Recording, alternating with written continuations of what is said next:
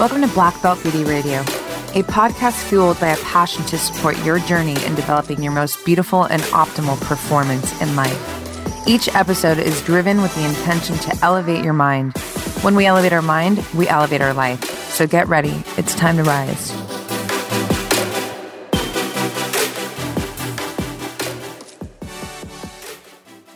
Hi, everyone. Welcome back to Black Belt Beauty Radio. Today's episode is a conversation with clinical nutritionist Julie Keene and I. Julie is a wealth of knowledge in biology and nutrition and really just in health overall.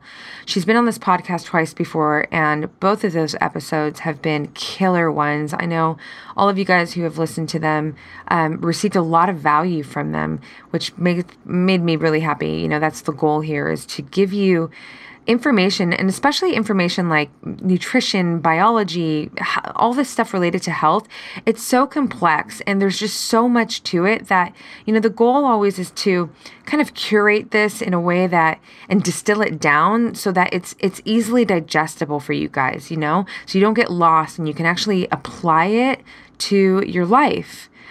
Um, this particular subject is a really important one, you guys.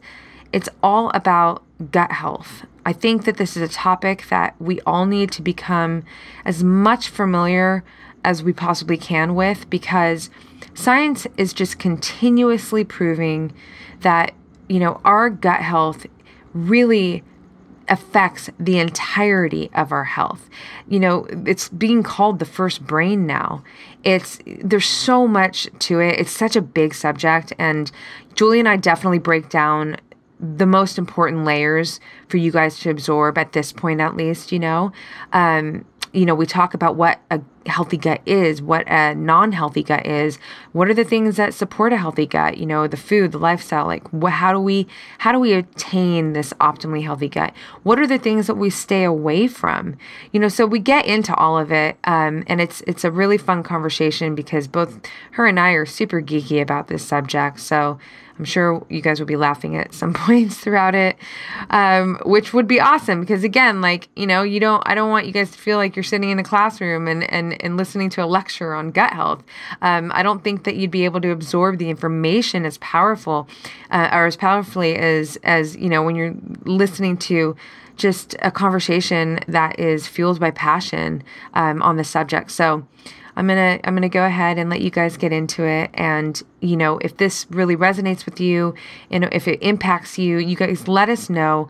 We love hearing from you. Please share it on your stories on Instagram. Hit me up on Instagram. I love connecting with you guys. Say it all the time. Um, it's it's it's so it's so important and so valuable to me. So definitely let us know what you think. Share this episode if you did love it. If you do love it, and um, you know, if you would like to leave a review and rate this podcast, I wouldn't be mad at you for it. I'd be really, really grateful and stoked. So that's that's it. I'm gonna hit play and let you guys enjoy this conversation with my friend Julie Keene. What's up, you guys? I am here with my good friend, rock star clinical nutritionist, Julie Keene. This is round three for us. What's up, Julie? Hi, Roxy. Hi, everybody. So excited to be here. You guys, we're stoked. Um, the subject today on this podcast is gut health. And you know, I'm sure that most of you are familiar with this term now. It's super hot in science for great reason you know, science is continuously proving more and more how important um, having a healthy gut is and how it really affects our overall well being. So, I'm super passionate about this subject. It's super geeky and complex, and um, which is why I love it so much. And I'm, I'm psyched to have Julie here because she can really help to kind of distill down some of the complexity and make it more digestible for all of you to take home because it's so valuable. So, I think the first place um, I want to start is really defining, you know, what is a healthy gut, and and then we're just going to run from there. But I think, you know, to put it simply, or this is how I frame it, um, is you know I think of assimilation and elimination, right? And so your gut is essentially like the bodyguard, right? So like what you eat, for example, isn't even in your body yet. As funny as it sounds, right? Because you're like, no, it's going in my mouth, it's going down that but it's not. when it is assimilated from the gut, the, the gut is going to decide what stays and what goes. And a healthy gut, a gut that is working optimally, knows how to extract the nutrients that are important and vital for our optimal health and assimilate it to, you know, the to our body. That's when basically all of that stuff from our food enters the body. And then to eliminate which is also a very important part of a healthy gut you know our gut decides so we have the large intestine and we have the small intestine. Our small intestine is where our microbiome lives. Put a pin in that. We're going to come back to that later because that's a huge subject.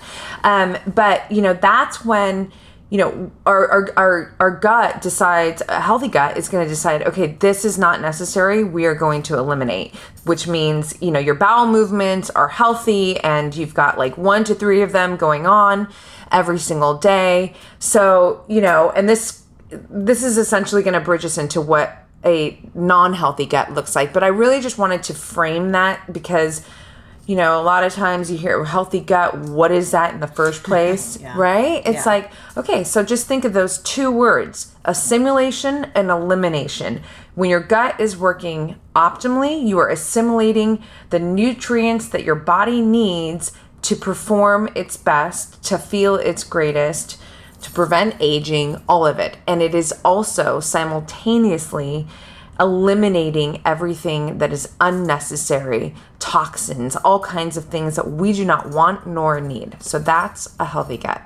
Now let's move into a non-healthy gut, which I know yeah. you, as a nutritionist, you experience a lot of your clients coming to you with with gut issues or maybe they don't even know that it's a gut issue right right a lot of them think it's normal that was very well said by the way Thank excellent you. excellent Thank i love you. how much you know about this stuff and um, yeah, it, it it's can get really complex. So you just really drilled it down. Um, then the unhealthy gut, like you said, a lot of patients come to me and they just want to lose weight or they just mm-hmm. want to um, up their endurance or you know their strength and then we look at their gut and they're not having even one bowel movement a day or they're having diarrhea which is loose stools you guys or go having to go to the bathroom too urgently or too often they have farting. Yeah, farting. Everybody says farting's normal.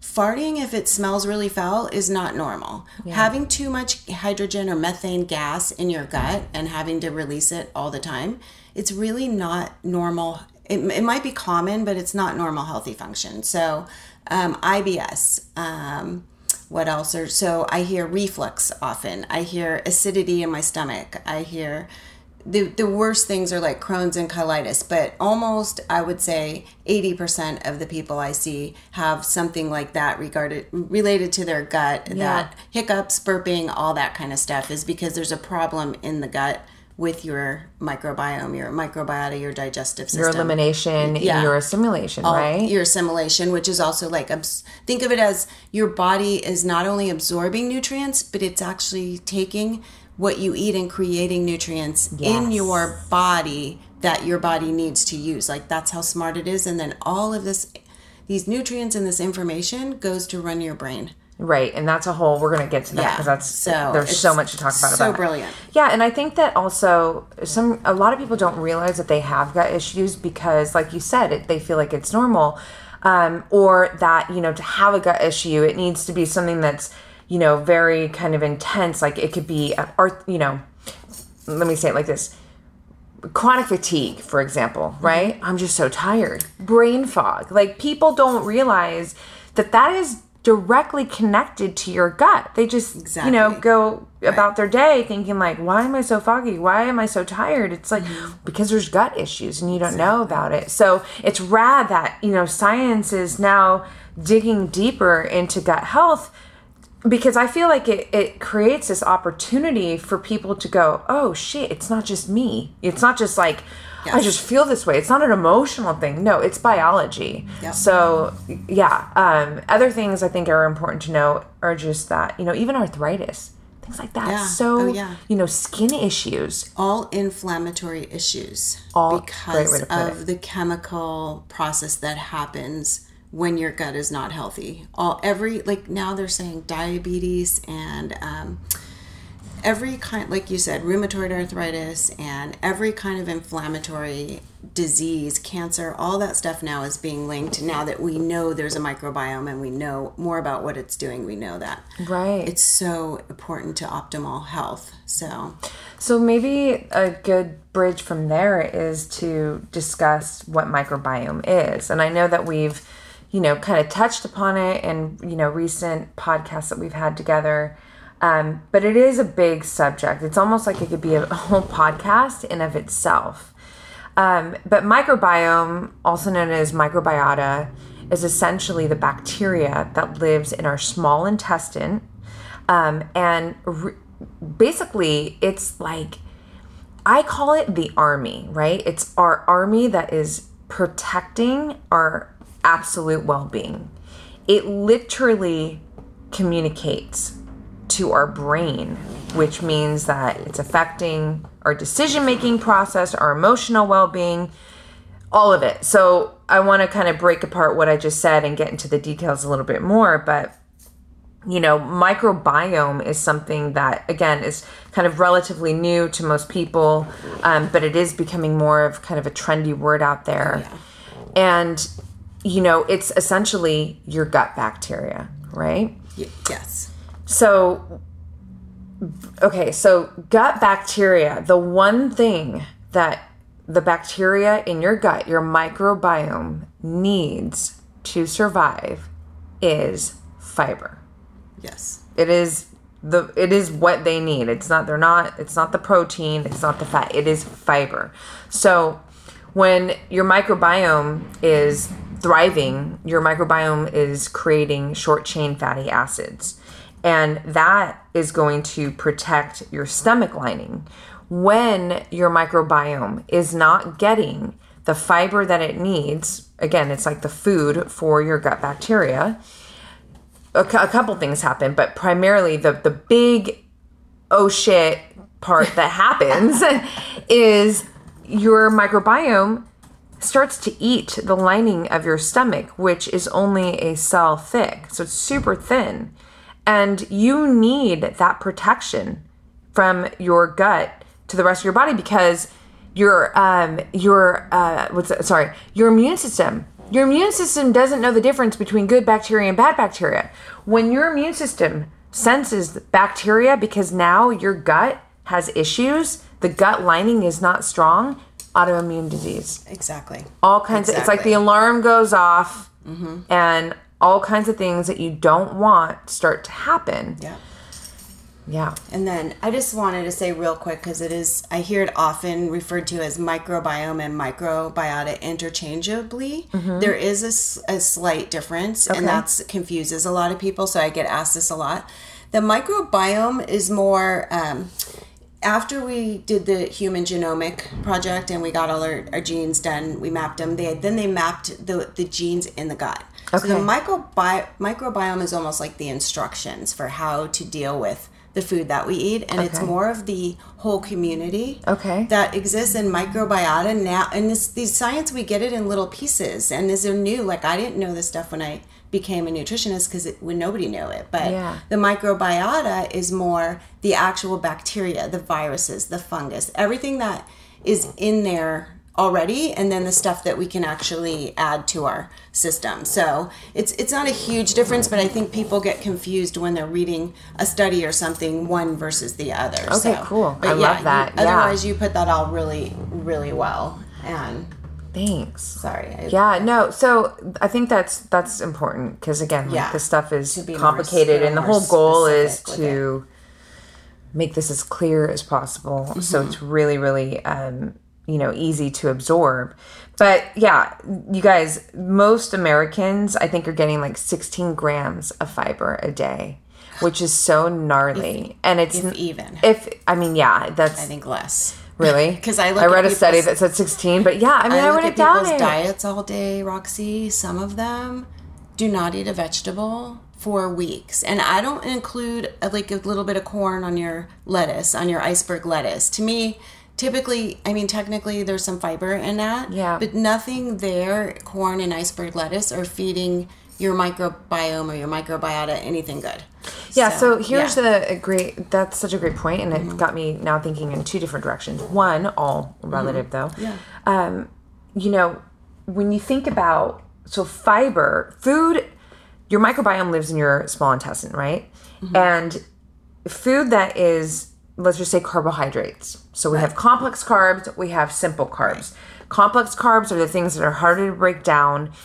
There's fiber in it, insoluble fiber, soluble fiber that goes down, mostly insoluble, that goes down to the small intestine and is able to feed the microbiome, right? Right. Whereas like a simple carbohydrate, so think sugar, candy, bread. dairy, even high sugary fruits, and bread, bread, yeah. which is like cake basically. Mm-hmm. Um, yeah. You know that is it doesn't reach your small intestine. There's no there's no real fiber content in it, right? So it's essentially just bombing your gut.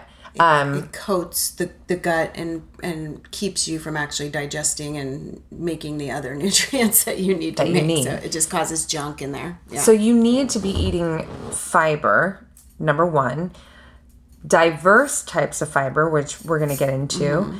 um, and making sure that you know these fibrous foods you know are able to feed your microbiome which are able to go through the large intestine and get to the small intestine where the microbiome is so yeah i think that's really important Excellent to point Excellent. Thanks. Yeah. I mean, everybody wants to take probiotics now, which we will get to, but yeah you what you eat is the number one most important thing and people will try to sell you stuff till the cows come home to fix your microbiome and your yeah. gut but honestly none of these a lot of these products didn't exist 20 30 years ago but there were people with healthy guts before we started eating so many processed foods so. in africa i think it was somebody did a study and um, you know they i don't know how recent the study was uh-huh. but i think just in general overall you know yeah. um, they are eating like 45 upwards 60 grams of fiber right, right. so they're plants. they're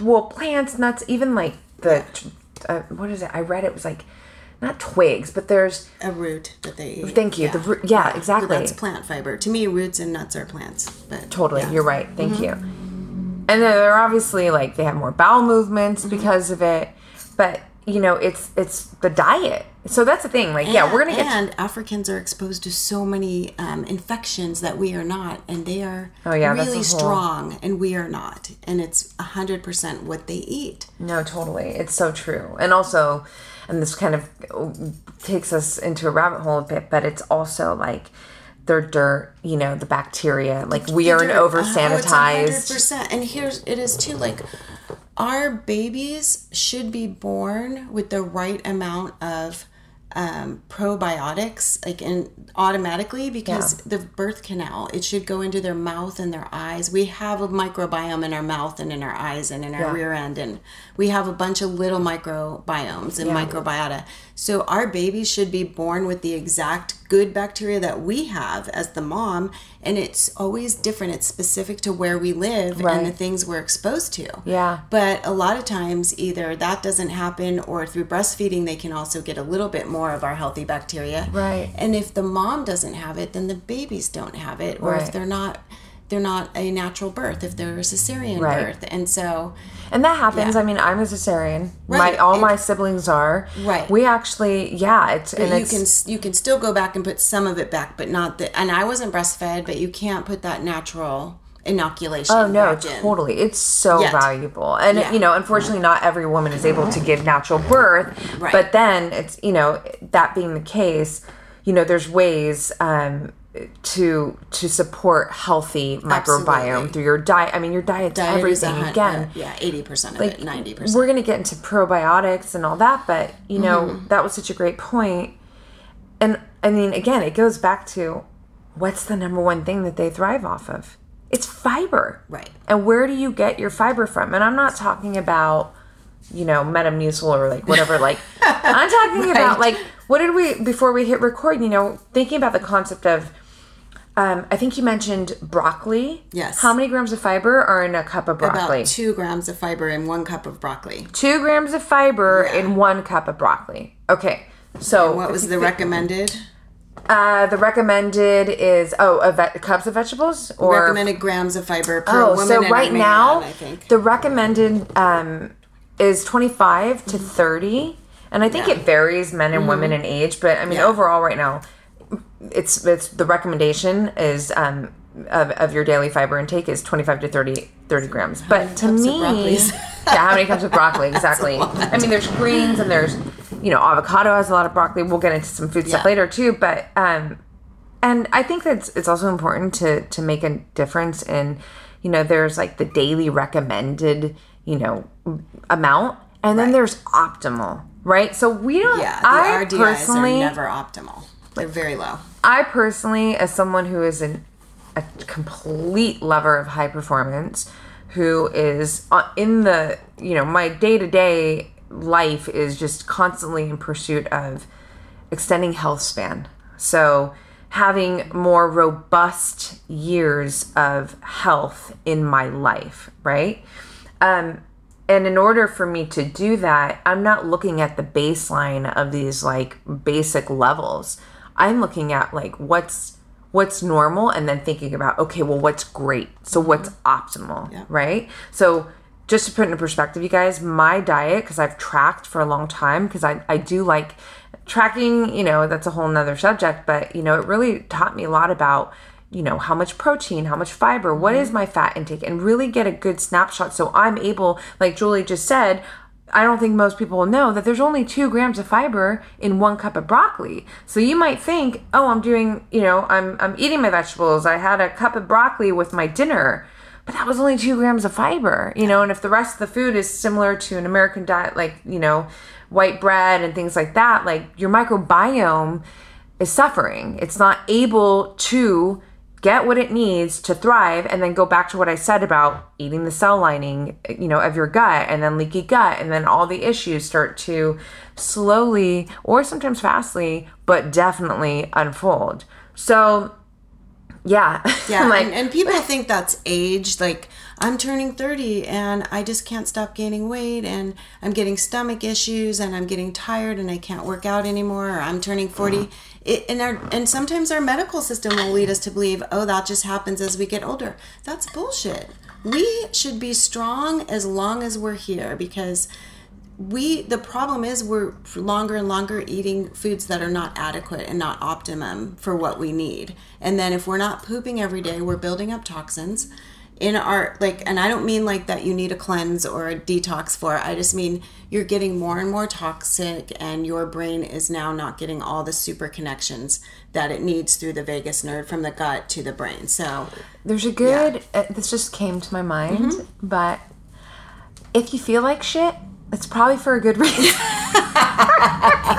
exactly. It's probably because you need to like get rid of it because the elimination part of your gut is not able to perform on a level that you need to feel great. You know, so that's really important. That was just yeah just, it's like, really important. and, uh, and on that note like everybody loves like they know they feel better after they have a good poop usually right? Like Yeah. you're really seeing it could be metaphorical Oh no! Like I, yeah. I mean, I know I have I some friends that feel like me. I mean, honestly, I don't. I mean, I pay attention, but I. I'm gonna sound like a poop snob, but I don't have to. I'm not like, oh, that was a great one because Yeah.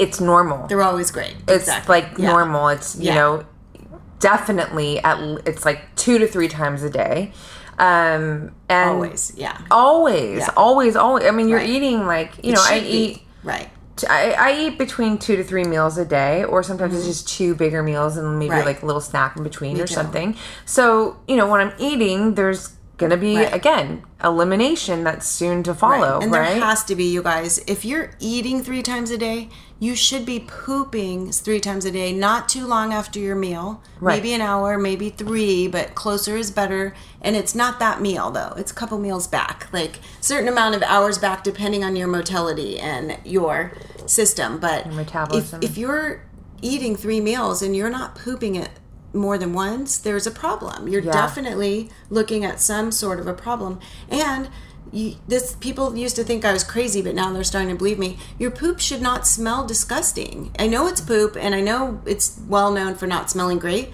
it should not smell terrible because it really should have no smell. And that's when you know that you're getting enough fiber and you're getting healthy. If you do have to pass gas, it shouldn't run everyone out of the room. If it smells mm. like something died in there, then I think you need to get some help because it's not it that is not normal. It's very common, especially I the little kids maybe because they just walk around announcing that they're, you know, farting and do it all the time, but it's not normal. And when I start working with people, that's the first thing they notice is they start pooping every day and they stop. The parents even tell me, with the kids, oh my God, my house doesn't stink anymore. Or oh the God, wife will so say funny. it about the husband, or the people tell me themselves, yeah. like, I'm not embarrassed at work anymore. Right. So that's not normal. So it's common, but that just because something's common doesn't make it normal. Yeah. Well, I know like a, a lot of people too in the fitness world, it's like, you know, protein can lead, right. It's.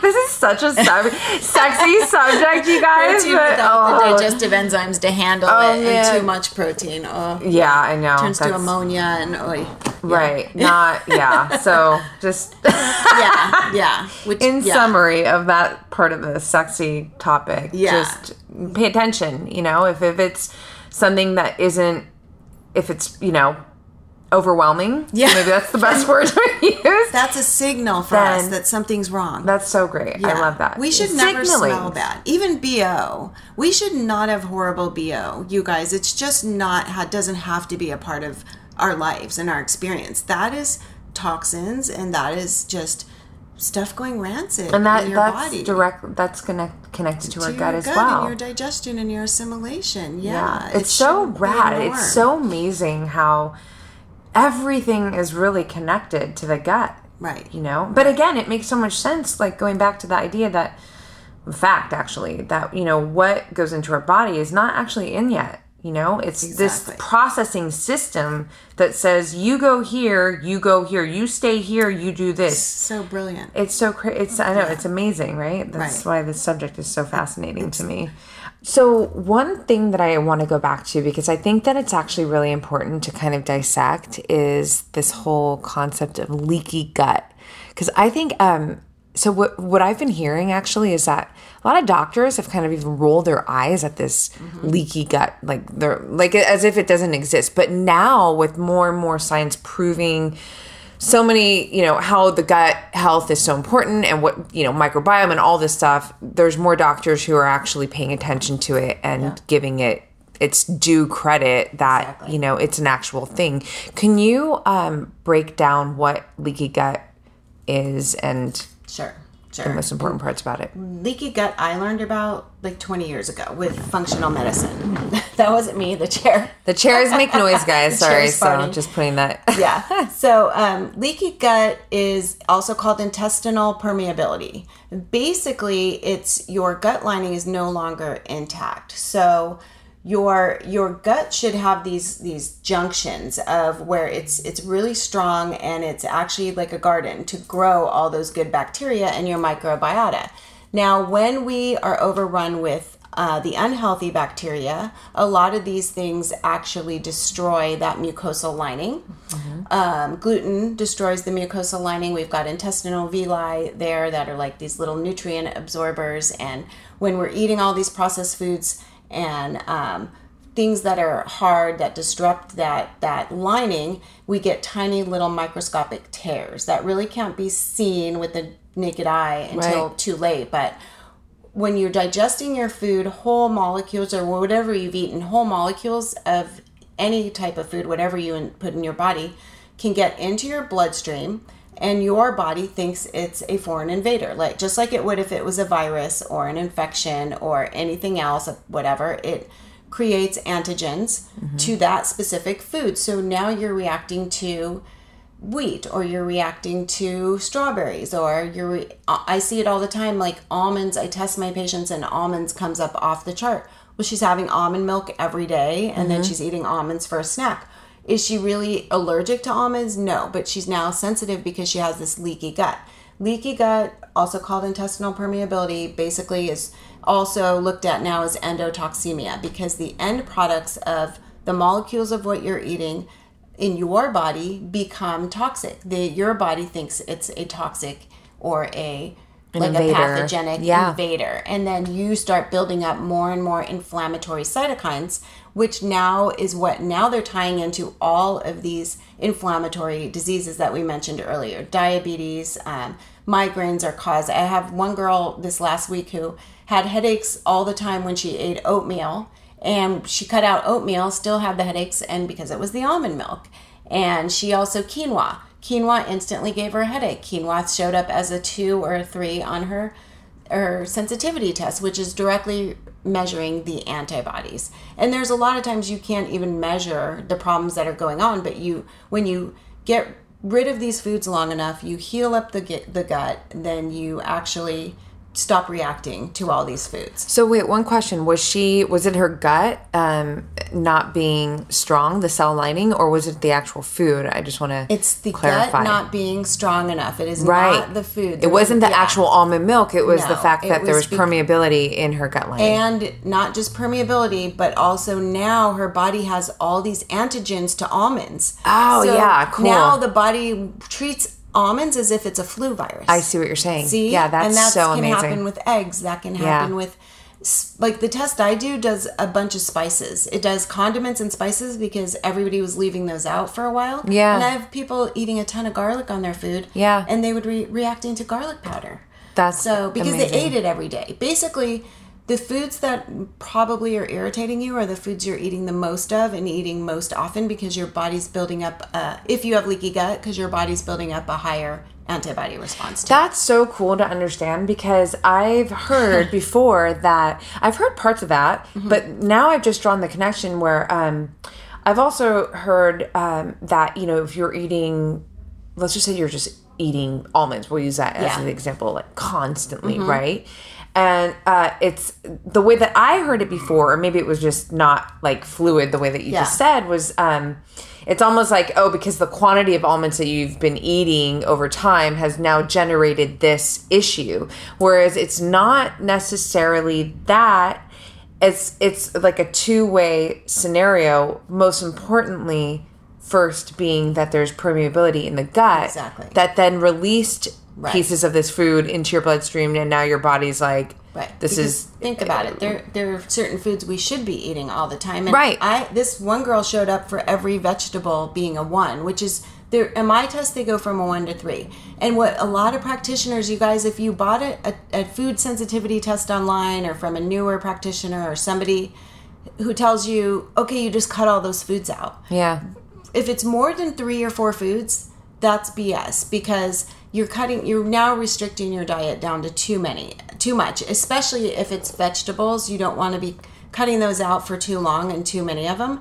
The problem is you're going to cut out some for a small period of time and there's a way to do that or prioritize them. Mm-hmm. and then you're going to fix your gut and then you will be able to eat those foods again. It's not like that's you so can cool. never eat those again. Yeah, that's yeah. so that's so valuable. Yeah, you didn't use that. up your quota of almonds in your life. That, right? I know. That's such a great way to put it. That was actually one of yeah. the questions I got when we asked for questions on this microbiome. Oh, really? Yeah, it was. Oh, that's um, so cool. I found out I'm allergic to these four foods. Can I never eat them again? Yeah. And the answer is if you're allergic, which is an IgE immune response, you can never eat those again because that's like an anaphylactic anaphylactic peanut real allergy.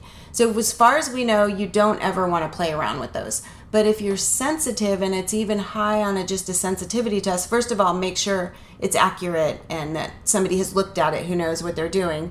But at some point, once you fix the underlying problem, you can eat those foods again. So that's great too to point out there is a major difference between food sensitivity and an actual food allergy. Yes, and I think difference. that there is like that term is I think it gets messy yeah, these it's days. used interchangeably a lot. Right. A lot. And that's why doctors like poo poo because a lot of them they're like you know that's BS. You're not reacting to all those foods. You're not allergic to all those foods. And when people go, my stomach's something's happening. I'm getting migraines every day. I think I'm having a food allergy. And then they do the scratch test on your skin. Yeah. Or even the blood test and don't see any IgEs. That's why, because you need to test for IgGs. But they're not understanding that a lot of them because IgGs typically isn't an allergy. IgGs is a pathogen. It's a it's a virus. It's a bacteria. It's oh wow, yeah. Herpes. It's AIDS. It's something like that. Yeah. But now it's food because that's how our body is reacting to it because that's, our gut's unhealthy. That's so cool. Crazy, right? Oh my gosh, I know, it's so it. cool. you guys still with us? It's so good. Yeah. Um, yeah, thanks for breaking that down. Sure. I think that's so important. And I think that, you know, another part of it is um that a lot of people don't realize that they have leaky gut. And again, this goes back to like right. you don't have to have some major a major issue going on for it to be, you know, for that to be the case, for you to have leaky gut. Um, I want to get into actually later. We're going to go through like ways to test if you have yeah. leaky gut. We'll, yeah. we'll get down and, to that, but yeah. And just so you know, if you do have some sort of a, a serious chronic fatigue, autism, um, arthritis, any of those really fibromyalgia, you probably, I would say 90% have a leaky gut. Yeah. And we can talk about testing, but I don't even test anymore because they're expensive. I assume that you do, and I go ahead and fix it unless my patients are like, no, I want to see the results. Then oh. I'll do it. Okay. But yeah, there are tests you can do. Because that because otherwise, how would you really assess then to know by how they're by by by the symptoms by Got what's it. going on with their body. It's so prevalent these days. It's so, and a lot of that is because of the disruptors that we're probably going to talk about yeah. later the yeah, GMOs, yeah. the glyphosate, gluten, all these fake foods that just kill our gut lining. Yeah. And then that's why so many people have mood and brain issues. Perfect. Yeah. Great segue. I, I really want to go, woman. I want to. Um, well, I just think it's so important to talk about the vagus nerve, also known as the brain gut axis. Mm-hmm. And you know, so there's a few things I want to say about this. Okay, so the vagus nerve is the longest cranial nerve in our body. Um, it, it it's there's a book that I um I just read not that long ago um that I'm so in love with by the name of Fuck Your Feelings. and it's so, you know, it's it's there's a whole podcast with the author. I'm not sure when, you know, this podcast is coming out or when that so maybe that's already been out yet. Um so but the the one thing that I want to point out is that okay, let me let me let me make this really kind of digestible and simple. So, before I knew anything about all the stuff we're talking about, the biology, right? And I got really deep into, you know, health and pursuing, you know, health span, extended mm-hmm. health span, all that. The, my logical, the logical part of my brain understood this, or understood it like this: food directly affects my nervous system. When you and I first met, we had this talk, and you were like, "Oh my gosh, that's so cool! Like nobody's ever explained it." So I'm going to finish my sentence. Mm-hmm. So food affects um, my nervous system, right? It affects totally. my feelings, yeah. and that's my emotions, and that's going to directly not only affect obviously how I feel, it's going to direct how I make decisions, how oh, what yeah. dictates my choices, right? So, and this is again before I read the book, before I knew the science. It was just a very kind of one plus one is two. I think because I just innately understand, I guess, that, that, you know we are a system of systems. Or when I woke up to this, it was so logical for me to understand that, like, yeah, anything that goes in is going to affect that part, and then that's going to affect my decision making process. Mm-hmm. So, in the book "Fuck Your Feelings," um, Ryan mentions a um, he mentions the fact that science is now proven that that is the case. That majority of our decisions are based from an emotional place. No doubt. So you think now back to the uh, vagus nerve and brain gut axis. So what is going on in our gut is communicating by way of our vagus nerve, brain gut axis to our brain, and then that goes into the whole like subject of brain health, right?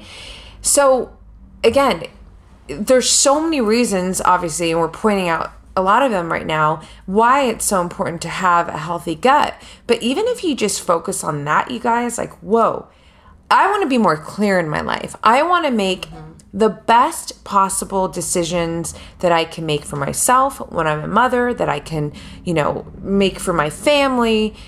All of that boils down to what I'm eating or what I'm not eating. Straight up. Like, that's it's it's it's it's science. It's not an idea. It's not it's it's not spiritual. It's not. Proven. It's like it's proven. It's proven. Yeah. Sorry about these chairs again. So, um, so the last, you know, so let me. I'm going to just kind of expand on that a little bit more, just to say that, you know, I firmly believe that the reason why I do live with a lot of clarity, and my clarity is continuously expanding. Mm-hmm in addition to being a very conscious and present human, I I so connect those dots together because my diet is not filled with those disruptors. It's not full of chemicals. It's pure. I'm a purist. Mm-hmm. So you got to think like and I'm also it's not just the purity. It's not like, oh, I just eat a salad and it's all good. No, I'm like, I'm literally thinking about my fiber content, you know, my healthy fats.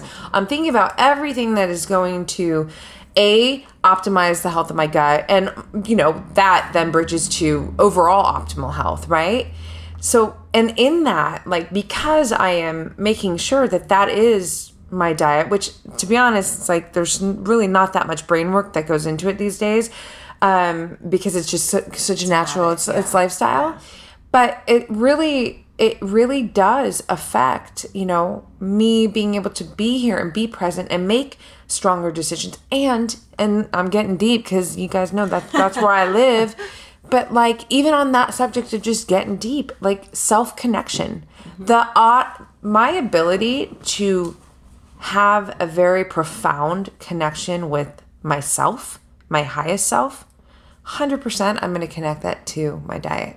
Oh, yeah. if i was you know inf- infected with foods that were just totally getting in the way, hurting my gut, hurt not, you know, creating the processes that I need in my body to generate this kind of you know health essentially then i i there's no way i and I, here's here's the last bit of my rant. The reason why i can say this so firmly at 40 years old is because i wasn't always eating this way mm-hmm. and i almost kind of really value that as great as it would be to be a human that you know came out of the womb and like was already on this path kind of really love that i know the difference of mcdonald's versus yeah. kale and wild salmon mm-hmm. because anecdotally i can tell you that i know the difference of feeling not that great not that clear not emotionally as stable all of that stuff versus feeling like fucking kicking ass yeah you know yeah that was a rant it's okay. It was it was a hundred percent like right on. I mean, and and we're not. I'm not saying that you guys have to eat perfect all the time. What we're we're just want you. for me. I want my patients and the people who hear this to just strive to do a little better because you have more more knowledge and of course i want you to do much better but um,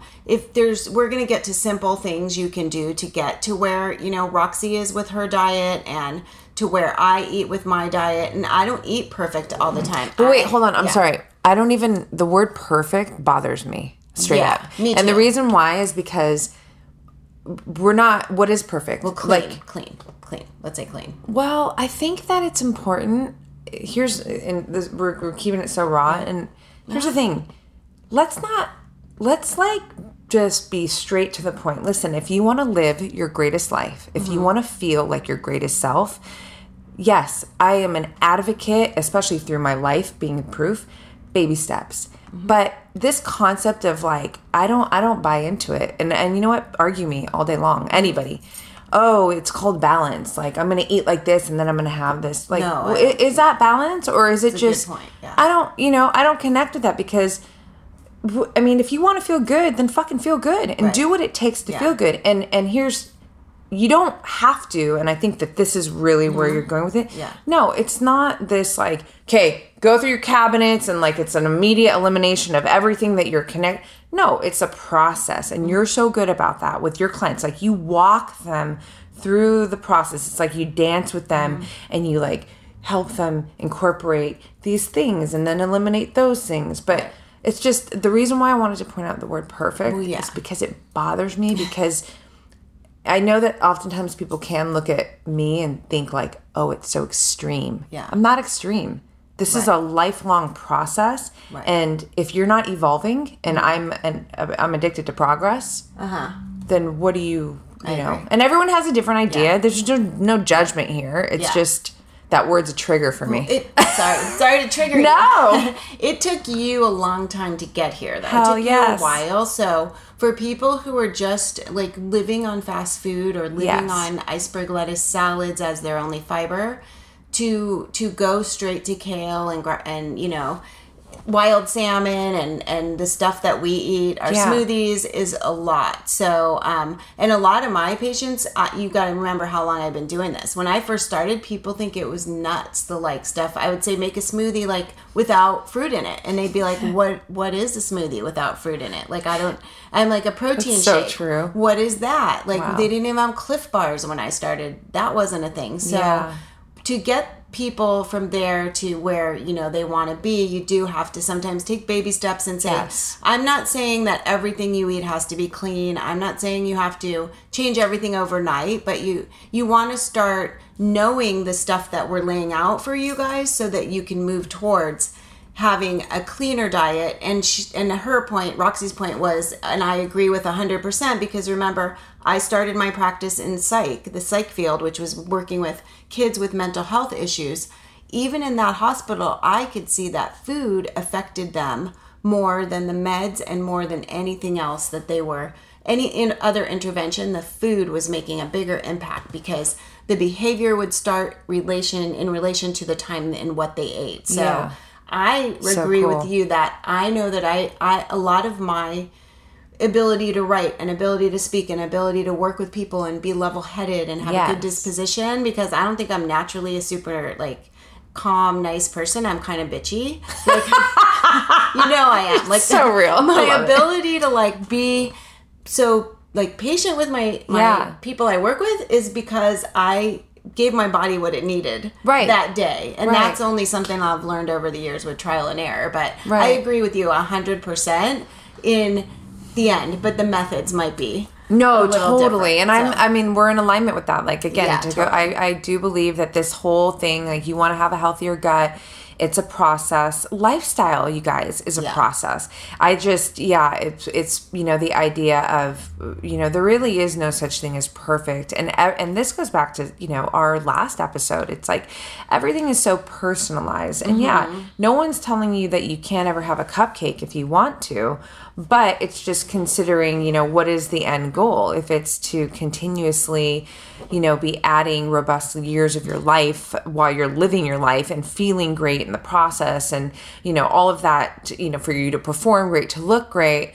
Well, then, you know, forgetting about the idea of perfect or non perfect and just thinking more about like, what is the, is this benefiting me or is this not? Mm-hmm. Right. And then maybe approaching it from that perspective. How is this meal when I'm putting in my mouth going to serve me?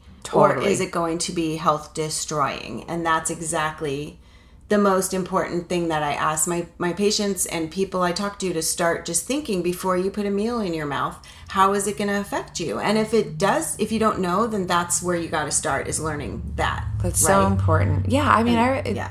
just to kind of note on that for a minute. Recently, I was somewhere and somebody was sitting down with the, um, the group of people, and you know, he had brought this. I don't know. This it was like a cup full of. Uh, it looked like a hummus or something. I don't know. Anyways, Yeah. And he, you know, he dips it, and he he's like, "Oh, this is good." And we're, we're like, "What is that?" And he goes, "I don't know." Oh, And I just thought about that for a second. I'm not judging. I'm observing. I'm just thinking. I'm like, shit. Yeah. I don't know. scary. It's an interesting concept, right? So like you want to know what you're putting in oh. your body, I do. Right? yeah. Yeah. I ask a lot of questions. We Yeah. were just talking about that. Even in the nicest restaurant, I ask a lot of questions. And if it's really dark in there, I put my phone light on and look at what I'm eating. That's amazing. they thought I was crazy last night, but I'm like, I am going to look and see before I put that in my mouth. That's amazing. No, it's so important. Yeah. Yeah. I think it would be normal. And then on the the vagus nerve, I just wanted to mention too that so your microbiome um, and everything that's going on in there goes to your brain and controls the neuro the neurotransmitters, the chemicals. Ooh, let's talk about neurotransmitters. That's so important. Yes, but real quick, so I don't Yeah. forget, and then we'll go back to neurotransmitters. It also then feed. It's a feedback loop, like all of our other systems run, our hormones, our endocrine system.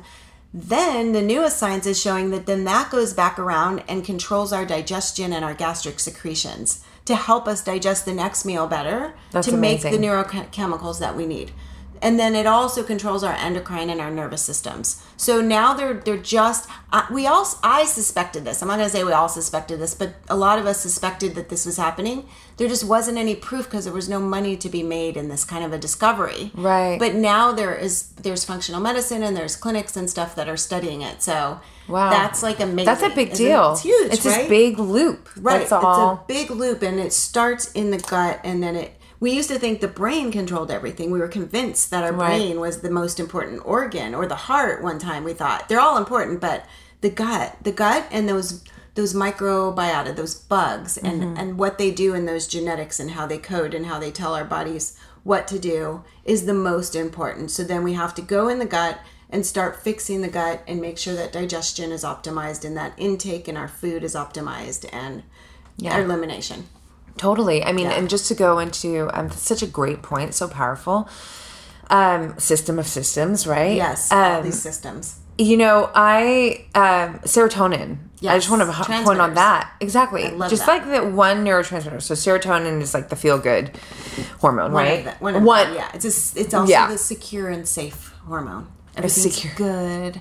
I'm fine. I'm calm. When you lack serotonin, you're more uh, anxious. You're more, and it's not a specific anxiety. It's more of like I just know something's going to go wrong. I forgot to do something. I'm not doing something well enough. It's just your energy overall is um, anxious. anxious, insomnia. Yeah. Waking up at like can't fall asleep or waking up at 2, 3 a.m. every night. That's all lack of Mm. Well- serotonin and melatonin. Yes, I love that you said that because Yeah. serotonin is the precursor to melatonin, which supports you know Yes, healthy one of them. sleep. Yes. and majority of our serotonin is created in the gut Gut, right. So- and dopamine, and dopamine, which is which like is the, the, the pleasure, the, Right. the feel good. You could get it from sex. You can get it from shopping. You, you can get it from food, you can get it yeah, from uh, exactly. hugging someone you care for. And by the way, you guys, all these things, these um, dopamine, serotonin, GABA, all these good, you know, neurohormones are also, that's what these scientists that Roxy mentioned in our first podcast that are sitting in these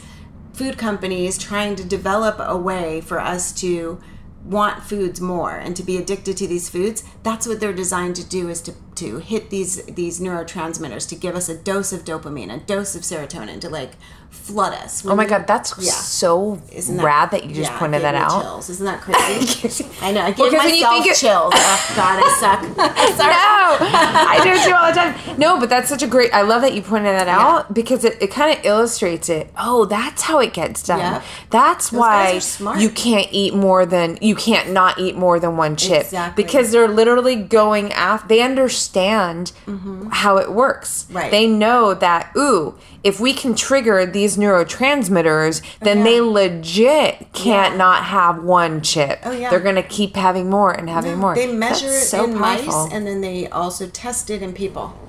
So yeah, That's they ridiculous. measure it the chemicals in mice, and then they test it in people. How does that mouth feel? Do you feel like you you want to eat more of those or more of this one? Wow. I know it's terrifying. That's though. shady. And then uh, it's so shady. And then those are the foods, those over processed, highly processed, simple carbohydrates, like you talked about, Yeah. are the ones that are just destroying our digestive system. And Yeah. then big pharma. Ha, not to sound too conspiracy theorist, but big pharma has a solution when our guts start acting up, which is always the antacids and the proton pump inhibitors and those things that then further shut down our digestion and cause the whole problem to be worse. And then those people are depressed and anxious all of a sudden and they don't know why. Mm. And that's because they're they're not making those neurotransmitters and Yeah. they wind up in antidepressants, which incidentally now um, proton so like Zantac I believe it is either one of those H2 blockers or one of those proton pump inhibitors is now doubling as an antidepressant because they figured out that it does both. Wow. And there's no surprise there, right? Yeah. Because Yeah. it's it's temporarily doing both and then the newest study shows that later on down the line it affects you're going to have less serotonin. So Oh, wow. it actually blocks the reuptake, but then it, your body's making less, which is the problem with all of those reuptake inhibitors. And I'm not against medication, you guys. When I'm like have a serious infection, malaria, or it's you know any kind of a serious bacterial infection, I want a medication. I want an antibiotic. I want pain meds. I want a surgeon. Like I'm all for Western medicine when it's doing acute care and things that I really need that it does well. What it does not do well is it doesn't go and look at the root cause and it doesn't talk about our diet and it doesn't help us back out of these long cascades of so now this person is on not only on gut meds they're on depressant meds you know mood meds and then they're on whatever viagra and then they're on cholesterol it's like a cocktail meds, of just right it's one symptom one band-aid after another and that's how we've become a really obese and really sick and over medicated nation Damn, it all goes back to the gut. Exactly. it does. And it really goes back to what we're eating. We don't have to buy hardly any of these products if we stop eating foods that aren't real and foods that don't benefit us and we start eating good foods. And that's what kills me is people are like, it costs too much to eat healthy. Do you know how much healthy food is compared to McDonald's? I do, but how much are we spending on health insurance and medication and doctors and all this other crap? Well, I do think that there's, you know, there is some truth to the fact that you guys, yeah, healthier food is going to cost more money. But I say this, I've said this for so long, like pay it now, pay it later. Exactly. You know, I mean, truly like that's it. And you know, I I would rather pay that extra money for me to feel great, especially while I am, you know, when I'm cell- cellularly very young, mm-hmm. right? And I'm able to really like mm-hmm. maximize my output to create the life that is going to, you know, better take care of me in my later years, exactly. you know, versus like, I'm going to skip over that part now and then later when I'm, you know, older and more tired and oops, now there's big things happening and shit, now I got to figure out how to pay for this and I'm going to be in the hospital and doctors and like that's not fun, exactly. man. Yeah. That's not fun. That's not cool. And even if and this goes back to your point of what you were mm-hmm. saying like even if it's not the whole thing, but eventually hopefully you get there in terms of diet, right? Yes. So, let me frame this like this. If throughout the week you typically would eat out 90% of the time, mm-hmm. but you scaled it down to now you're cooking, you know, 40% of the time and the rest you're eating out. That's where, you know, you can start to make a difference to where maybe the offset of cost is like, it's not that major, right? You know I'm saying? Like, oh, yeah. Yeah. yeah so, sure. if, you know, uh, did I say that cheaper. right? Eating at home is cheaper, even if you're eating organic foods. And I know they're more expensive. I know that, but they're they're so necessary because I don't even think I said that. I think I said that very unclear. Well, that was what you meant, right? That, yeah. That you're going to save money not eating out as much, eating at home. But you also, if you don't cook yet, that's okay. Honestly, you guys, I'm a clinical nutritionist all these years. I didn't learn how to really cook until like three years ago because I didn't have time. Like, I honestly I didn't make the time, but I was in school full time. I was working full time. Like I had a baby. I was busy, you guys, running a practice with other nutritionists under me. So I'm just learning, but I you can pay other people to cook for you and you can have meals made that cost less than what a restaurant makes. And like there's always Whole Foods hot bar, although that's not always all healthy, but there's things like that that what we can, can do to can try and do. incorporate more healthy foods and not have the cost of it be so exactly that's that's essentially what I was trying to and say. And you're gonna like, save down the line because I feel sad when people come to me and then they're my age and they're really sick and infirm. Yeah. Because and I don't even want to. They ask me how old I am. I don't want to tell them because I feel terrible that it's not your fault if you are overweight and you're sick and you have fibromyalgia and all these issues. This is the foods we've been taught to eat literally by the people who we thought were setting the guidelines. Right. And because they were in with the food companies, it wasn't correct information, mm-hmm. but it's never too late to stop and go back and start making the changes now. Yeah. That's a great point. Yeah. Cool. So now that we've got really deep on, you know, what it's like to have an unhealthy gut, you know, how how it disturbs us, I think it's important to kind of break down what we can do to have a healthy gut. Um, you know, from our day to day and just overall, you know, what are the things that we need to do, consume, stay away from that will help us generate a healthy gut. Um, you know, I'm sure that most of you have either heard about or consume prebiotics or probiotics. And so I think that that's a good place to start, right? Yeah. Prebiotics essentially are it's like food for our microbiome. Like we cannot digest this fiber, basically, is what it is. Right. Um, it's a carbohydrate fiber. And so it directly goes down to our microbiome and feeds it, which is awesome. Mm-hmm. Um, it's awesome primarily when it comes from food. It's you know, we can also get it through supplementation. Julie, you were saying earlier how, you know, you're seeing a lot of it put into um, like protein bars and all kinds of different foods in general, right? Yeah. And it's not necessarily, uh, you know, a, a health disruptor, um, but ideally you want to be getting it from foods, food sources, right? Right. I mean, right. Well, inulin and chicory I get asked this a lot. Inulin and chicory have been used for maybe the last 10 years, maybe a little, maybe 15 for to create to give people that prebiotic fiber, that mm. that certain type that you would find in um, garlic, onions, artichokes, things like that. and it's only a part of each of those foods. And then when it's in inulin and chicory, which are the same thing, they're just different names. Um, those actually can feed the unhealthy bacteria in your gut. So there's things like Klebsiella and there's uh, commensal bacteria means it can be in your gut and be healthy for you, but when you have too much of it, it's bad. And that's when people ask, like, why is my protein shake or my protein bar giving me gas? Why is mm. it hurting my stomach? And then when you look on the list, you see you either see inulin, chicory or you see prebiotic or it'll say FOS, which is fructooligosaccharides, or you see GOS, which is a galactooligosaccharides. Basically, that's a different chain sugar that your body cannot break down, like Roxy said, but that these bacteria, these bad ones, are eating at a faster rate than your good bacteria, or maybe it's just that you have too many of those.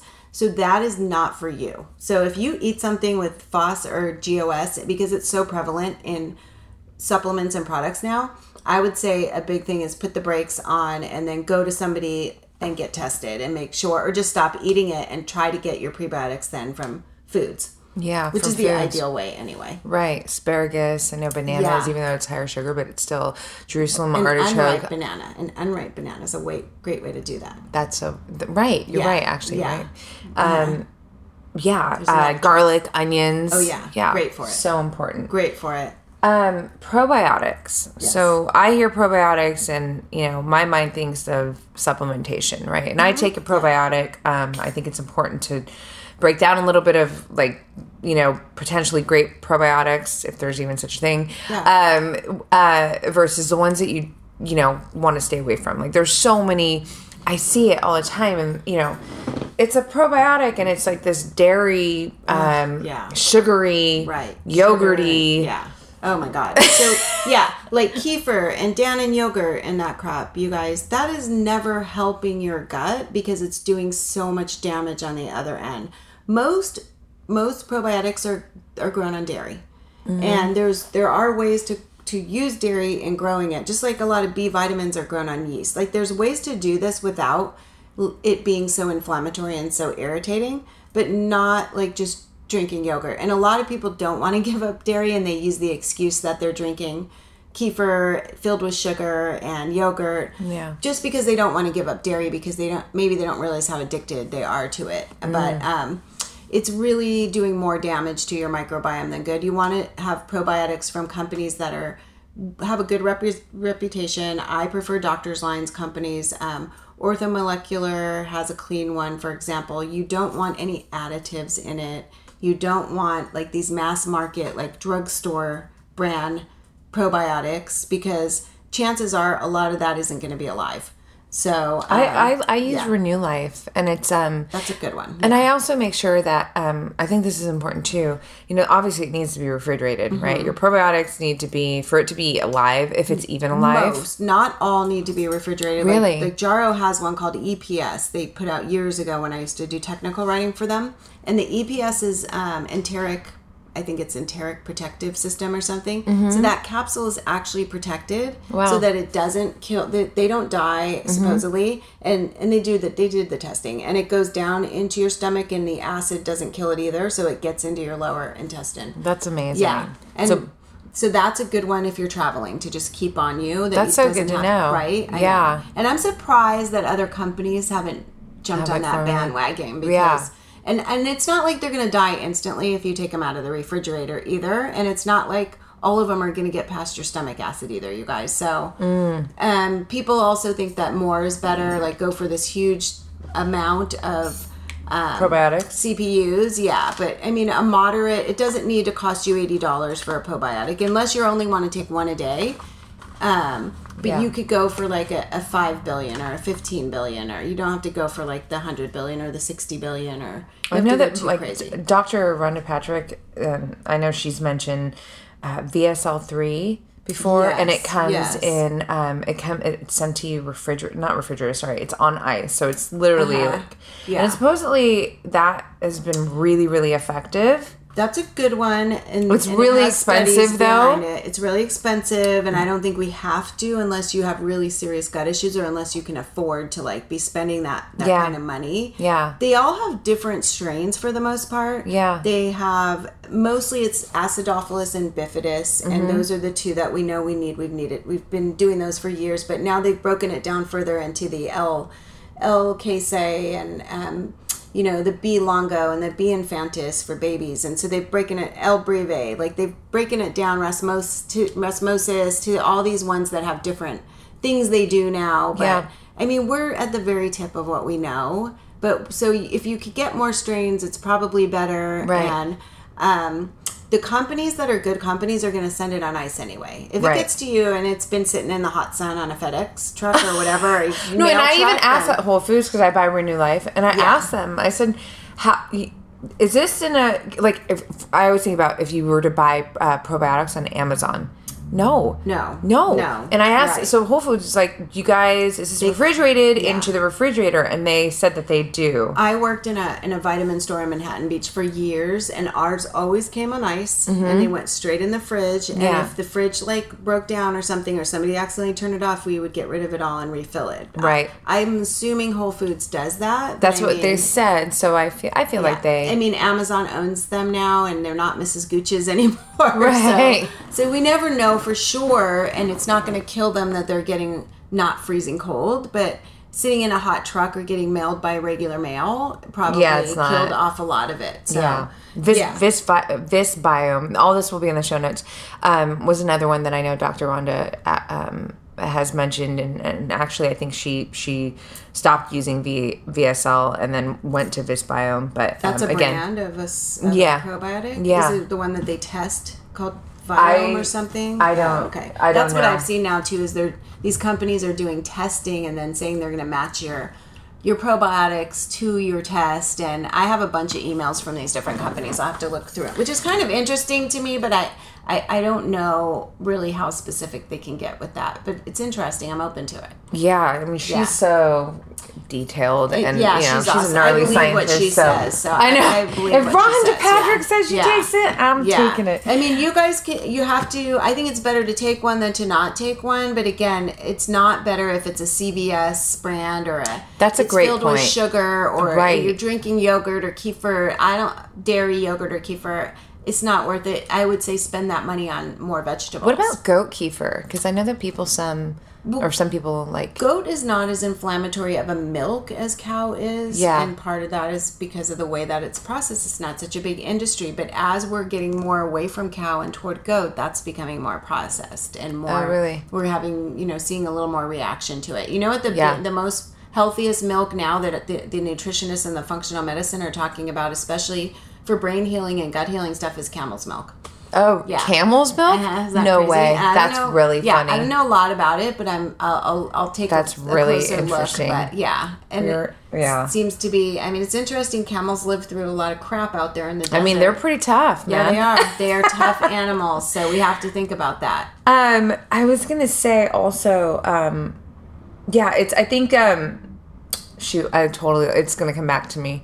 Uh, oh, well, let me just say this. It's important to make note too that w- probiotics are the good bacteria, right? So when we're taking them, the idea is we're depositing more good bacteria in our microbiome. We're we're essentially also, we're like repopulating, right? And not all of them are gonna live. I mean, in fact, probably most of them aren't, but there might there this is why it's also great to take it on the daily again the good ones though because even if it's not you know if I, let's just use numbers to illustrate this if you've got 100 probiotics going through your systems if 90 of them pass and don't make it through, Yeah, those 10 will help mm-hmm. to Oh, yeah. strengthen Oh, yeah. the gut health, you know? So that's really important. and they have a lifespan like we do. They they they die or they get washed out with Amazing. the poop. So we do need to be replacing and I mean the ideal I'm always going to say is our diet, but because our diet is nutrient more nutrient deficient now than it ever has been Yeah. because our soils are Mm-hmm. more deplete and because of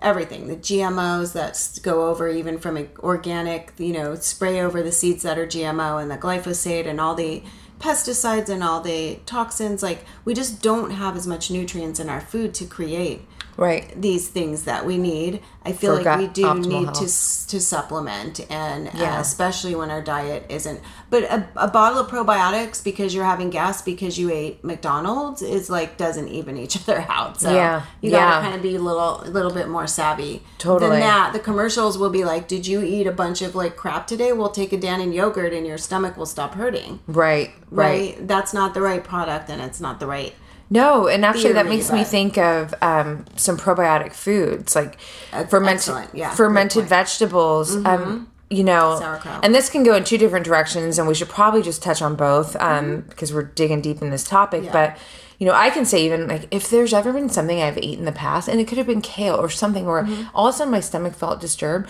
I would go to my kraut or my you know some fermented vegetable, and I swear I it's like I can it's like the army is fighting because I, I feel better. Apple cider vinegar, I mean that's Mm-hmm. another you know probiotic. Um, so we kimchi, these are foods fermented vegetables, right? So you have the probiotics in the food. Kombucha, that is a probiotic. Mm-hmm. However, so that stuff's good. You know, I think uh, the dose broth. is, you Bone know, broth, the too is it fermented bone broth. Thank you. good one Yeah. with no sugar With no sugar. right Um, but the kombucha but the kombucha, yeah, I was gonna say because Julie and I talk about this um Mm-hmm. a lot because you know it's this whole idea of like, oh, it's so healthy. Kombucha is so healthy.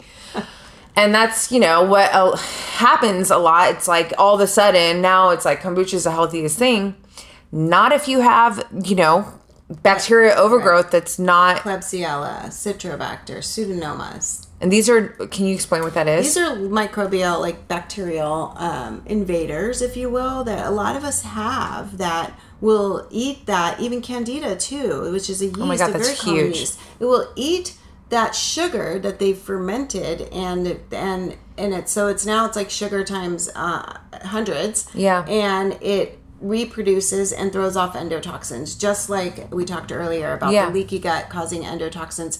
This causes um, it can cause brain fog it can cause irritability it can cause the stomach to ache it can cause cravings for more like it can cause you know your adrenal glands can get involved because it stresses the system out and causes inflammation so it's not always kombucha is not healthy for everybody some of us can tolerate it Mm-hmm. and i don't even know that it repopulates the gut with the right you know types of probiotics and it Yeah. depends what mushroom they grow, how they grew it. There's if if somebody grew it for you and if it's in a bottle, either way there's not really any way to tell the true amount of sugar in there. But if you Mm. look on the bottle at some of the most um, popular brands, Yeah. 12 grams of sugar. yeah. The lower ones yeah, are six. 9. yeah. Um, but yeah, but they are upwards But like again, to that's 12 when they tested it. Now it's been sitting in a bottle all this time. So how high is the sugar now? Oh my god, that's a great point. right? How much Yeah. of a sugar hit? My patients who are really sugar sensitive, or I know they have gut issues, they react immediately. And some, like I got a question the other day, I get this question all the time. I feel like I'm getting drunk from kombucha. Am I getting drunk? You might be getting drunk, but I honestly, there was a guy who got a DUI and proved that he was a recovering alcoholic and he was filled with yeast. He was able to prove, and you can Google this, that his his like third DUI, I think it was, he was really sober, was because he ate a bunch of bagels and like literally binged on them and he fermented and made his own alcohol in his gut. Are you serious? Yeah, isn't That's that insane. crazy? And yeah. so he blew like I forget one point something when he really hadn't he hadn't had a drink. Like Wow. there, that's literally what we can make alcohol in our gut, and it affects our brain. And and if even if we don't blow like a one point two, Mm. Yeah. I know that sounds crazy, but it's true. You can you can still make your brain have a lot of brain fog and a lot of cloudiness by just drinking a kombucha. And some people want that. They want to not be as intense. They want to take the edge off. Mm. And they don't want to drink an actual beer. So mm-hmm. they tell me it gives me a little buzz and I like it. Interesting. But just know that it's not like this super supplement. It's not like drinking celery juice or something that's mm. just nutrients and fairly benign. Cool. Yeah, that's and so it's probably safe to say like either if you can tolerate it, you know, the dose is important. Yeah. So you probably don't want to be drinking a kombucha every single day. I mean, I know a lot of people are like what, obsessed two, with it. Is it two servings in the whole bottle too? So you yeah. double those numbers as well. Right, exactly. So if yeah. you're reading six grams of sugar, no, yeah, it's actually it's 12, 12 right, for the whole bottle. For a quarter. right. Yeah. If it doesn't bother you and you love it, then that's okay. You know, yeah, we totally. pick and choose our things. It could be a Diet Coke, it could be a kombucha, but yeah. I just don't want people to think that this is the healthiest thing ever. And well, and also yeah. just considering the fact that if you have any issues with candida, yeah. with you know um, bacteria overgrowth, then these fermented foods, these drinks that you know we think are uh-huh. healthy or are put out there. Right. marketed as healthy and in a lot of ways are or can be can maybe not be working in your favor. Because they're good great point. They're marketed that they're actually going to feed your good bacteria. Right. But that may not be happening and it may also be feeding the unhealthy bacteria. Right it's kind of like yeah. leaving out some information that's also important.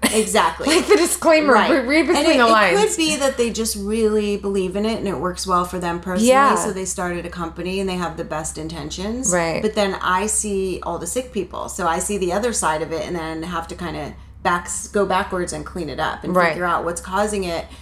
Sometimes it's that kombucha. So, right. And this is not just like this. would you year. say that this too? over ten or fifteen years. So what about kimchi though and kraut? Is uh, that uh, those generally are not grown with so much? They're not sugary. Right. So they're not they're generally healthy for you in the way that kombucha was meaning to be, and some kombucha is. And I'm not an expert on making kombucha. Yeah. But I know that it very often can be not a healthy thing. Mm-hmm. But kimchi and sauerkraut and because those are parts of my diet are great parts. I for the most yeah. part, like I make sure that throughout the week.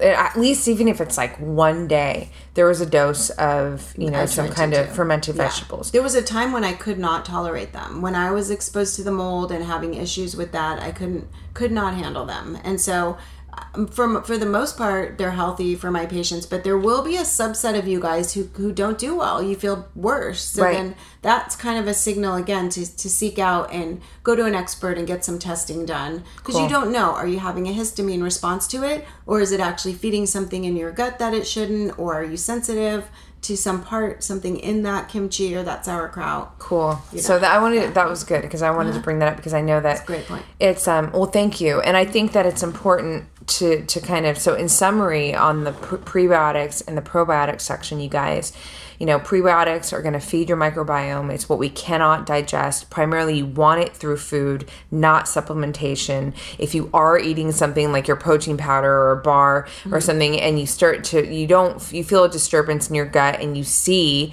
you know, oh, there's that fiber that Julie was just mentioning, chicory root, in, inulin, all that.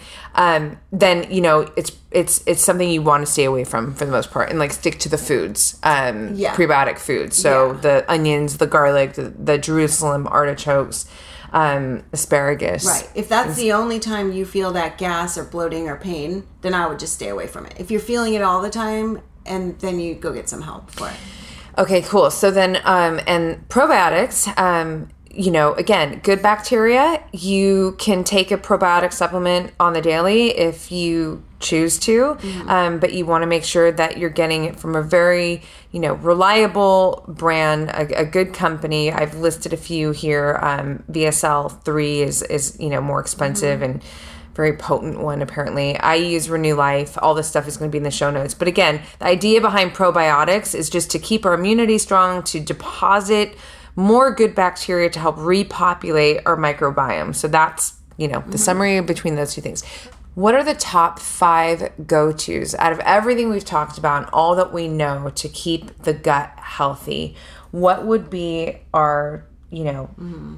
the five great question staples? Great question. Um, and jump in if I if I get stuck. Um, so definitely the first one is our diet, and it has to be as many cups of vegetables as you can get in a day. It doesn't have to be raw. It doesn't have to be cooked. A combo of both is probably ideal. Yeah, unless again, you're, unless you're compromised digestive wise, then you go from sautéed in olive or coconut or avocado oil to more raw as you can handle it. Cool. Um, and with with fiber obviously being the heavy focus. Yeah, you want the fiber from the veggies, right? Right. Yeah, and then and then I wouldn't like jump into eating ten cups of vegetables a day, but you do need close to two to three cups per meal three times a day, or you know at least two to three cups two times a day if you're doing like a time restricted eating or something, or you Uh, can't get it with breakfast.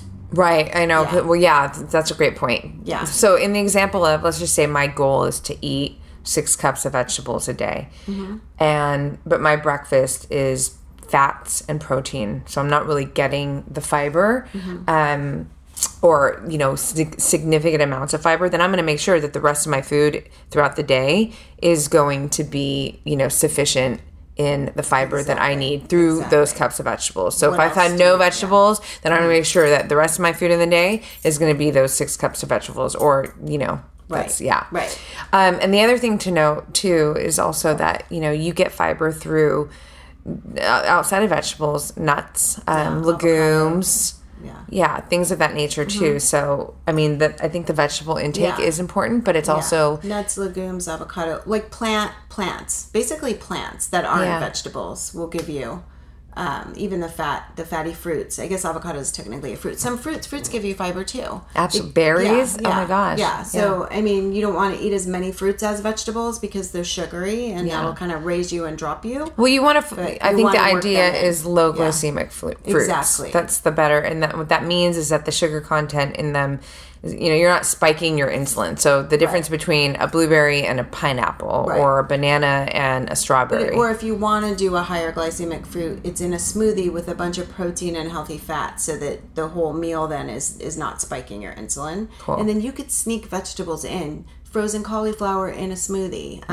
um, frozen spinach in a smoothie, frozen, you know, zucchini shreds in Yeah, in a, in a absolutely. smoothie. Or I I'm always chopping vegetables really tiny, mixing them into egg scrambles and soups and Mm-hmm. everything I cook because it's just more fiber. So there are a lot of ways to get your cups in. It, you just gotta you got to be creative and you got to play. yeah, yeah. play around with it and work them into even those like nut balls and stuff. We work we can work vegetables into those like snack bar, you know, little balls we make with protein and Mm. Yeah. fat for Yeah, yeah. um almond butter and then sneak some vegetables in there because it's a good filler. It's better than flour or corn or the other cheap stuff that are used in the foods that's t- typical snack foods. Right. Um, so food is number one. Probiotics, if needed, would be I guess Mm-hmm. number one. And um, Number two. I mean, sorry, number two. Um, I would say collagen is turning out to be a really good um, thing to to heal your intestinal lining if Yeah. need be. You you first need if you if you really have an issue, you need to be tested, and you need to, and that's usually a stool test, you guys. But there's also an organic acid test, which um, is either urine or blood, and then it tests um, the byproducts of what what is going on in your gut. So sometimes that's even more accurate than some stool testing if it a lot of times i can guess because i've been doing this a long time and i try to save my patients some money but some of my patients just really want to test and i have both to look at and that's really easy because it lines right up Yeah. if you're if you're creating more arabinose or certain types of chemicals then you know you have yeast or you know you have these certain types of parasites or bacteria so um, if you if you're really having issues you need to get it fixed collagen's not going to fix that but collagen will start to help healing that mucosal lining and healing up your gut and um, Bone also- broth is also. yeah, bone broth is also a good source of collagen. So Yeah. that's a great source of that. Um, if you don't have too bad of a histamine response, a lot of people with chronic gut issues are, are chronically inflamed and react to histamine. But again, all that can be worked out if Mm-hmm. it's you get there. But um, serum devi- serum derived bovine immu- immunoglobulins. So basically, it's um, a newer product. Orthomolecular makes one. There's a prescription one, but I don't recommend it because it's got a lot of sugar and stuff. So.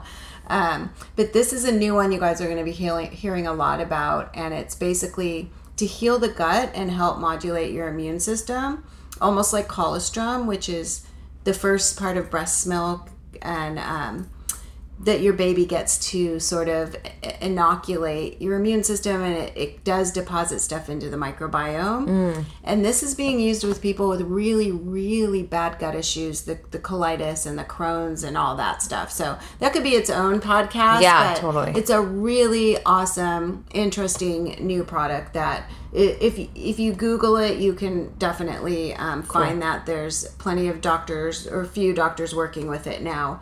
Um, and then avoiding the stuff that destroys the gut and the good bugs. I mean, I think that's huge. It's huge. It's yeah, almost number like, one, right? right? Yeah, I'm confused now. Right. I'm changing my answer. no, I think that's so. It's yeah. I yeah. mean, the, probably the first thing you're right is yeah. to the, what to, to avoid, avoid, dairy, sugar, processed foods. I mean you know even it, um, well yeah non-organic foods i mean not everybody yeah. has that full-time luxury and i do know that it is a luxury because it that is, does yeah. go back to you know money but making as many of mm-hmm. you know the foods that you eat as organic as possible. Yeah. And, um, and also for that, you can go to environmentalworkinggroup.com and just look at the really worst offenders and mm. then pick and choose the ones that you're going to that's a buy organic and the ones that you're not going to buy organic. Because That's true. The, the glyphosate and the GMOs literally are wiping out our microbiome on such a huge, and not just those, the other pesticides too, on such a huge level that they're now documenting and trying to track like – how much illness we have and equate it to that. And I don't think that takes all the blame because I think it's more processed foods. Yeah. But those are pretty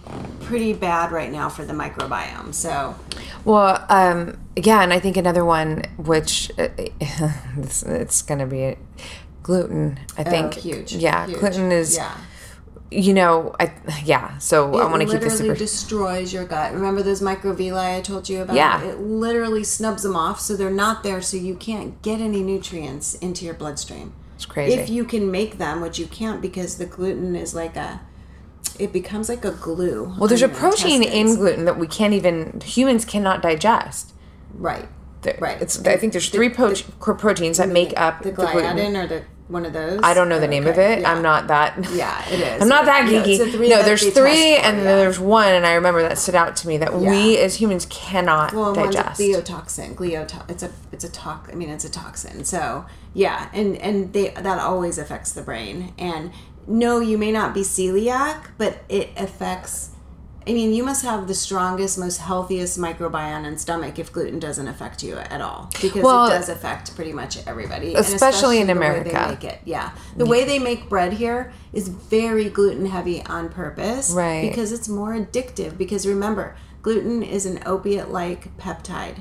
So the nature of it, it needs a lot of digestion to break it down, and the fact that it's an opiate, it hits that dopamine receptor we talked about earlier, right? And it makes you feel sedated. It takes the edge off. You feel right. buzzed, right? But then in like 20 minutes you need more because right. and then your gut's all eh, irritated and, and cranky and congested and especially when yeah. you eat cheese with it and then uh, you know a couple glasses of wine it's like well i'm sure when yeah. you say that people are going to go what about the french though they're so yeah but like, they're eating they're eating cows that are not they're not these A2 overprocessed cows eating GMO grains and antibiotics and hormones. These are grass-fed cows that are in their backyard usually or from the farmers market. And their soil right. is not the milk's disrupted not like processed ours. like ours is. The soil's not as depleted as ours is. It's like a whole they're eating farm to table. Like people will tell me I was in Paris for a month and I ate gluten, I ate cheese. I ate meat. I ate most a lot of vegetables yeah. too, and I walked and I lost you know ten pounds. Oh yeah, on vacation. That always happens to my mom. Right? Yeah. And they're like, why? Why? Well, there's no secret why. And then people come here on vacation or go anywhere in America and they bloat up and like feel right. crappy and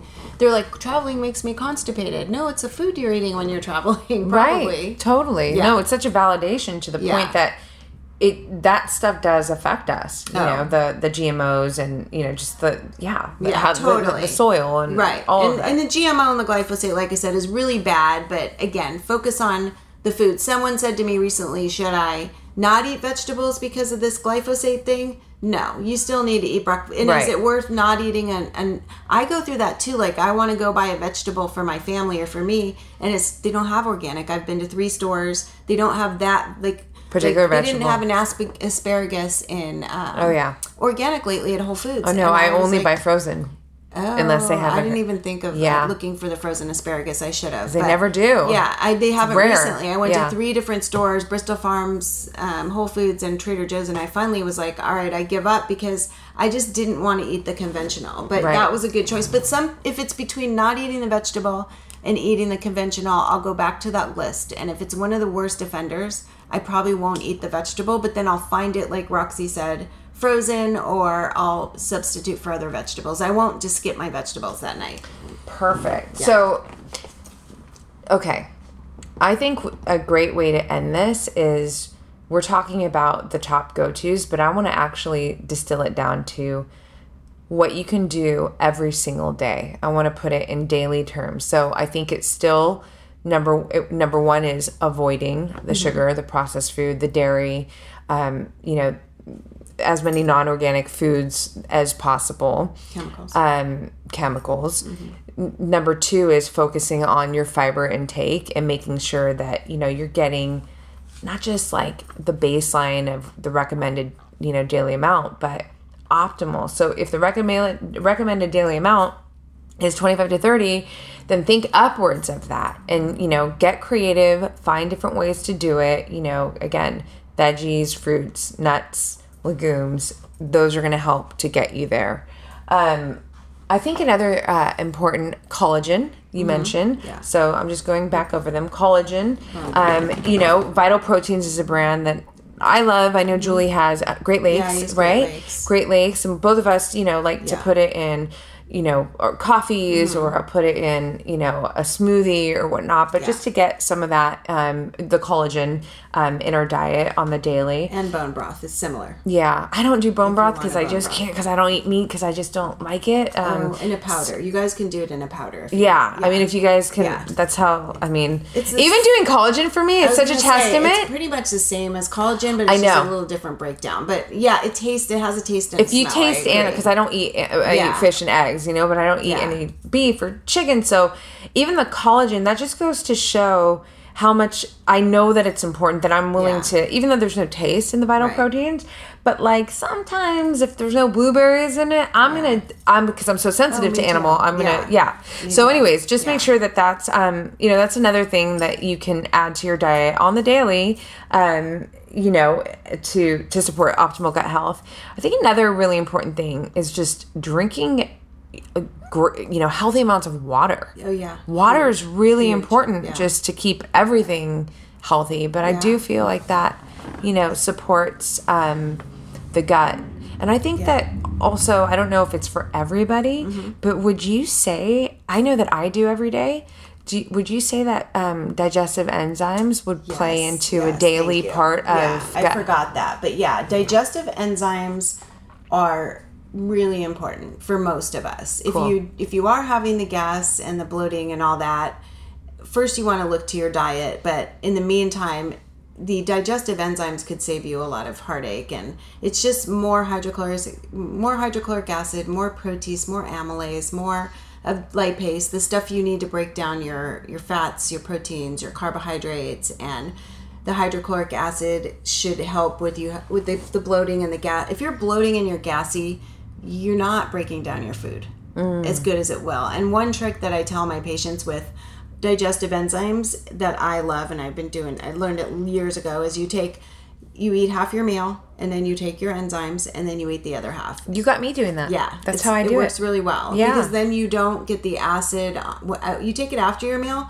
You might be still getting some reflux and burping the acid up. And if you take it before, it could burn your stomach lining. So Mm-hmm. Yeah. this actually digests your food a little better too. Yeah, I love that. Yeah, me too. Digestive enzymes, I think, is an important and Yeah, and there's many types, so you might need to work with somebody. I would get a, a broad spectrum. I like Enzymedica has a Digest Gold that's been a go-to for years. Um, Biotics Research has a hydrochloric acid with pepsin called Hydrozyme, and then if I'll dose my patients my patients with that, and it, it starts with a small tablet, and then a lot of people need a big capsule and a lot more if they have serious digestive issues. But you might have to work with somebody on that, but at least start with a, a well-rounded broad. Which one do you use? You know what? I don't even know the name oh, of it. I just know the color of the bottle. Okay. I always go into the little store and I'm like, the big orange yeah. bottle. Rainbow Light has a good has some good enzymes. You want to stay away from the enzymes that have too many foods added to them because yeah. the, like um, Garden of Life typically puts a lot of fermented and different foods and prebiotics. That's too many variables, you guys. you mm. you just you just need the basics of the enzymes to break things down. Don't add more things that have to be then broken down and could cause a reaction. That's a great point. Yeah. Um, one thing I want to add to the um, things to stay away from artificial sweeteners. Oh, yeah. Major, oh, major, major disruptor mm-hmm. to the gut. Yes. People, you guys don't, you know, that sugar free Coke or Diet Coke, whatever it's called. Yeah, it's Splenda. that stuff is horrible yeah, yeah, for the gut. So, you know, I don't need to say anything more on that. Mm-hmm. Honestly, that's just I'm just throwing that back into yeah. with the sugar and the dairy and those things that you know the gluten, right. things that are going to really disrupt um, your your gut health. So, you know, staying away from those things, focusing on your fiber, um, taking a, a probiotic, mm-hmm. um, collagen, digestive enzymes, water, mm-hmm. also movement I really yeah. do. Oh, yeah. Movement Oxygen is important. You know, the more that we are sedentary, I mean, the less healthy we are. Period. Yeah. So, mm-hmm. you know, I'm I'm throwing that in and I know that, you know, it's not this theory like it's it's talked about the connection. Um, but I do think that that's something to pay attention to again if, if we're focusing on what our daily go-tos could be um, to support optimal gut health. And that doesn't mean it, you know, movement doesn't necessarily mean that you have to like go do a CrossFit thing. Not, not nothing against that. Um, you know, but even just making sure that, you know, you got some walking in or something exactly. day, that there's just some movement. Right. You weren't sitting down, you know, for the most part of the day, which right. I know is so often, you know, a lot of like people living, yeah, and the driving and all that. So, you know, getting some movement in is yes. going to help support, you know, your gut basically to be healthy, assimilate, eliminate. Exactly. Take the stairs, walk, park further away, simple stuff like that. Totally. The better you start eating, the better you start digesting, the better you start feeling, the more you'll want to move. It's so yeah. like literally we've been sitting here for an hour and a half and I'm I'm like okay I gotta get up too. I'm ready to go run around the block a couple times and jump in the pool yeah, dude, thank you so much, Julie. Again, you. you. guys, so um, I know it was a lot of information, and Julie and I are so passionate about all this stuff. Um, you know, and the goal is always to try and you know keep it as simple as we can, um,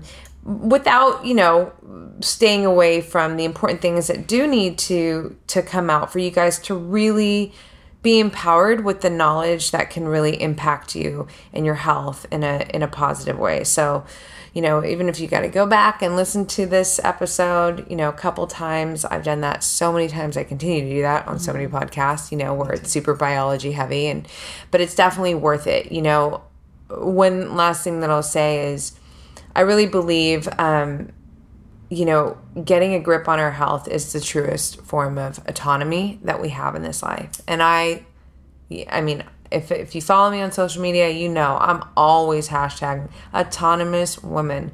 I really love living an autonomous life, and I focus that, uh, you know, first primarily through my health. It's the one true thing that I can affect and control. So, you know, hopefully that's, you know, an empowering seed in your mind to you know, just if you're not already there or if you kind of dip in and out, just to, you know, really take value in the fact that it's your health, it's your one life, and you can totally affect the outcome of it, you know, to have it work in your favor. Yes. I love that. I love it. And you guys are here learning this stuff. So that's just, I mean, that's you already that's want it. Awesome. Yeah. yeah. You're ready yeah. to go or you're deep in it already. Mm-hmm. Um, so yeah, on that note, we're going to get up and jump around and move around. And yeah. thank you for listening, everybody. Yeah, I love you guys. So I love you, Roxy. I love you too. So Leave us some notes, some comments. We love hearing from you. Let us know your thoughts. Please share this episode. Um, you know, all of it all of it we value and and it really does make a difference too and just getting the word out on this podcast which is you know the ultimate goal. The more people that, you know, can be empowered through this, um, the better. So thank you guys so much. As always, looking forward to the next one. Bye bye.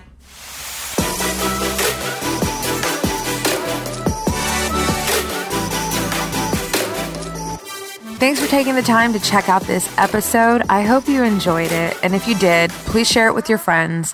Head over to iTunes, subscribe to this podcast, rate it, leave me an honest review. Let's connect. I am so excited to do that in this space and really create content that elevates your mind in support of your best performance in life. You can find me on Instagram at Black Belt Beauty I'm active there every single day, and I look forward to connecting with you all. So thanks again, and I'll catch you on the next one.